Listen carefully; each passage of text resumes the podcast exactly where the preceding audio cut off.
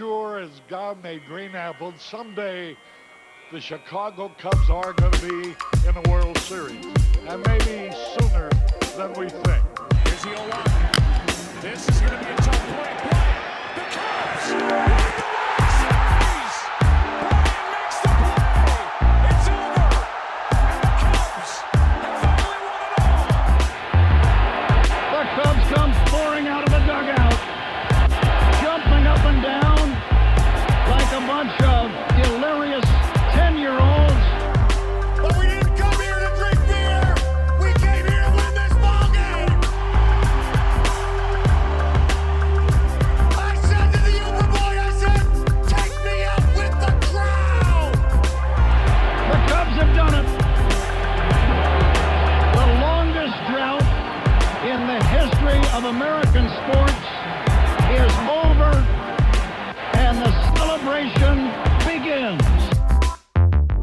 going on, Cubs fans? I am Sean Sears, and welcome to another episode of Locked On Cubs, part of the Locked On Network, your team every day.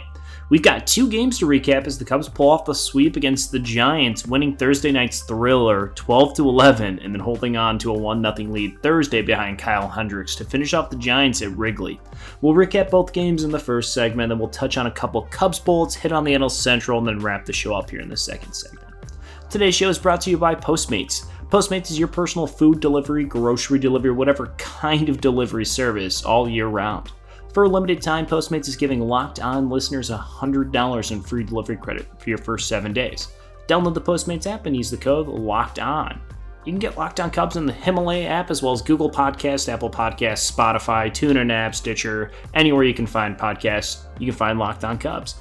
And for some reason, if you can't find us, when you get into your car, tell your smart device to play podcast Locked On Cubs.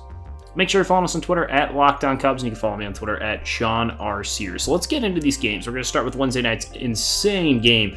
Cubs pull this out 11, or excuse me, 12 to 11. Um, absolutely nuts game. It was such a fun game. Uh, one of the few games that I think the Cubs could have given up as many runs as they did, and I'd still be excited about it. Um, Yu Darvish was on the mound and looked so so. Uh, five and a third, seven hits, seven runs, only six of them earned, eight strikeouts, four home runs, though. It was a weird night for him because even with those home runs, it wasn't a terrible start. He just had a couple moments where things kind of just got away from him for a moment, and it would be so weird because he'd correct them instantly and then he'd dominate for two innings and then he'd struggle and then he'd dominate for an inning. And it was weird to see. But Darvish still was able to get to the sixth inning, didn't finish it off, but five and a third, the Cubs will take it. Dereck Rodriguez, on the other hand, didn't do much better though. Four innings, six hits, six earned runs, three walks, two strikeouts, two home runs. ERA is 526 on the season. So it was a strange night. Strange night with a lot of runs scoring. It starts in the first inning when Evan Longoria hits a home run to left field. Scooter Gennett got on base after a fielder's choice. Giants take an early 2 0 lead. Nick Castellanos, though, decides to tie the game up pretty much right away as well. After Heyward walks, Castellanos blasts his eighth home run as a Cub. Uh, Cubs take a, or they tie the game there to a piece. The Cubs score a couple more runs in the bottom of the second. Yu Darvish singles through the left field side. Ian Happ is able to score after he got on base walking and then stealing second. Uh, Castellanos once again comes up and singles through the straight through center actually. Line drive shot into center field. Caratini scores. Heyward moves up to third. Cubs take a 4-2 lead. Kyle Schwarber tacks on two more runs after Anthony Rizzo singled Javier Baez lines out and then Schwarber tees off on a 2-1 fastball to deep left center field. Cubs up 6 to 2 and at that point it felt like the Cubs had this game Mike Yastrzemski, though, he hits a two run shot with Brandon Crawford getting on base, hitting a double earlier in that inning off of Darvish. Giants only down 4 to 6. Victor Caratini adds another run, though, a single through the left field side, a great piece of hitting. Anthony Rizzo scores. It did not look like he might for a second, though. He was chugging along and did get to, did get home. Uh, Happ moves up on the plate of third. Cubs take a 7 to 4 lead. The Giants come back down the top of the six. This is where things get a little na- nasty. Stephen Vogt hits a home run, three run shot, excuse me, two run shot. Alex Dickerson on base after reaching on an error where Darvish had to come and cover first base, and he just kind of messed up the catch and it just kind of fell apart a little bit. And that was kind of what it felt like threw Darvish out of his rhythm. Um, he goes up, gives up that two run shot to Stephen Vogt, and then on an 0-2, fa- oh, 0-2 count, Kevin Pillar hits a home run to left center field. Darvish gets pulled for Derek Holland. Holland tries to limit the damage. He gives up a walk to Brandon Belt, a single to Brandon Crawford, and then Austin Slater hits a double down the right field side. Both Belt and Crawford score. Giants come up and tag five runs on the Cubs on five hits. They're now up nine to seven in the top of the sixth. Bottom of the sixth, so the Cubs come right back. Anthony Rizzo on a ground rule double. Jason Heyward scores. Bryant moves up to third on the play, and then Javier Baez hits a single to third base, a ground ball weakly. He runs. Bryant's able to score. Rizzo moves up to third. Nightmare of a situation for the Giants. They're down, or they're tied now 9 9. Tony Watson comes in to replace Trevor Gott, who'd come to pitch. Uh, Kyle Schwarber then hits a ground out force out to the shortstop to second. Rizzo is able to score in the play, though. The Cubs take a 10 9 lead. Uh, doesn't last long though. The Giants once again come back up. It's Stephen Vogt once again who just smashed a single, almost tomahawked a single into center field. Longoria scores on the play. They tie it up, and then later in that inning, Brandon Belt hits a fly ball to right field, sacrifice to get Alex Dickerson in. Giants take an 11 to 10 lead, and that felt like it might be the moment that they solidify this because the Cubs go down one, two, three in the bottom of the seventh. Giants don't threaten much against Brandon Kintzler. He's able to work his way out of that inning, and then bottom of the seventh. Castellanos once again singles had to leg out a single and it's huge because Kris Bryant on a 1-1 pitch absolutely tags a ball from Reyes Montor or uh, Mortanta just smashed. Without a doubt two run shot everyone in Wrigley just about knew. Cubs take a 12 to 11 lead thanks to Kris Bryant and his clutch hitting by the way. Craig Kimbrel comes into this game strikes out Vogt Pillar, and gets Brandon Belt to fly out to left field Cubs win 12 to 11 on Wednesday night. Wild game. Uh, there's more to break down after the game about Yu Darvish and David Kaplan. I'm going to get into in the second segment. So we're going to jump here to today's game, the one nothing win for the Cubs. Uh, the only scoring comes in the fourth inning, I believe. As I'm getting the box score pulled up here, when Anthony Rizzo hit a single into line or a line drive single to center field that Jason Heyward was able to score. He actually got on base that inning from an error, um, a misplay by Pillar. Uh, Heyward is safe and ends up getting on base and Kris, or excuse me, Anthony Rizzo with a clutch single that gets uh, Jason Heyward home, and that's the difference in this game. Uh, Kyle Hendricks absolutely dominating. Guy goes seven innings, gets his ninth one of the year, three hits, no earned runs, seven strikeouts, and then Brandon Kintzler, Kyle Ryan, and Rowan Wick come in. Wick gets his second save of the season. Both Ryan and Wick incredible additions, and I'm so glad the Cubs are finally letting these guys go out and be you know key pieces to this bullpen and not linchpins to get them to somewhere else. Brandon Kintzler and Kyle Ryan both pick up holds. Big win. Jeff Samardzija, no you know, no no disappointment from him. I mean, seven innings, two hits, that one earned run. I mean, technically, it's an earned run. Uh, that ball shouldn't have probably dropped down. That Jason Heyward got on a single. It wasn't actually deemed an error, even though I called it an error. Um, weirdly enough, the either way. Heyward gets on, Rizzo pokes him through. That's the run they need. Tony Watson comes in, in the eighth inning and does a good job here, but uh, I mean, that was this game. That was pretty much it for Thursday's game. Uh, in terms of who, uh, Castellanos, it was his first game. He hasn't gotten a hit in in a little bit. Anthony Rizzo was able, obviously, got the one key hit here. I mean, you only give up two hits all game. Jeff Samardzija looked great. Same for Kyle Hendricks, a completely different game that we saw from uh, Wednesday night. Either way, the Cubs pick up the win, get the sweep. They're now officially, no matter what happens today with the Cardinals, are going to be in first place at least by a half game. Currently, a game lead right now over the Cardinals.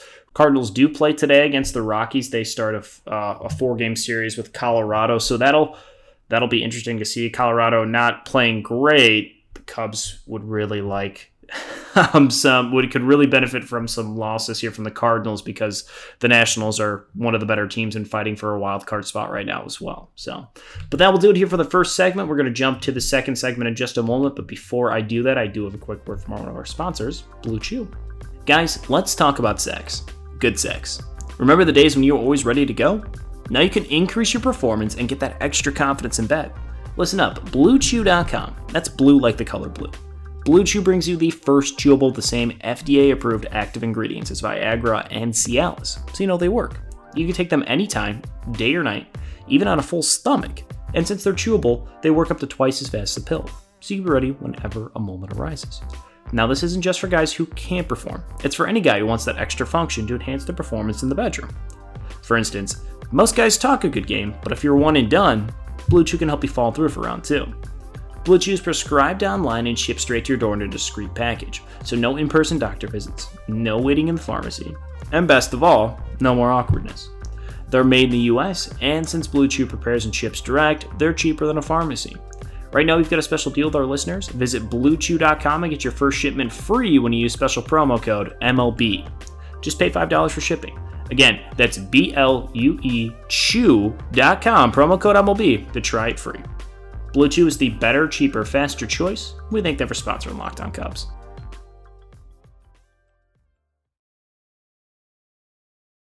Welcome back to Locked On Cubs. Here in this second segment, we've just got a couple quick bullets we're going to touch on here in today's game or today's episode. Here in the second segment, Brandon Morrow is done for the year. Theo Epstein confirmed that yesterday. Um, sounds like he suffered a setback, and with the way things were working out, his time frame just wasn't going to match up with him returning to the Cubs. It was interesting because I actually had just been clicking through some old podcasts beforehand and listened to a Beers and Beat Guys podcast from Tom Loxas, who had been on our show um, a few weeks ago, right before the deadline, and he was talking with Jesse Rogers from ESPN 1000, and he had asked him directly, like, "Do you think Brandon Morrow is returning?"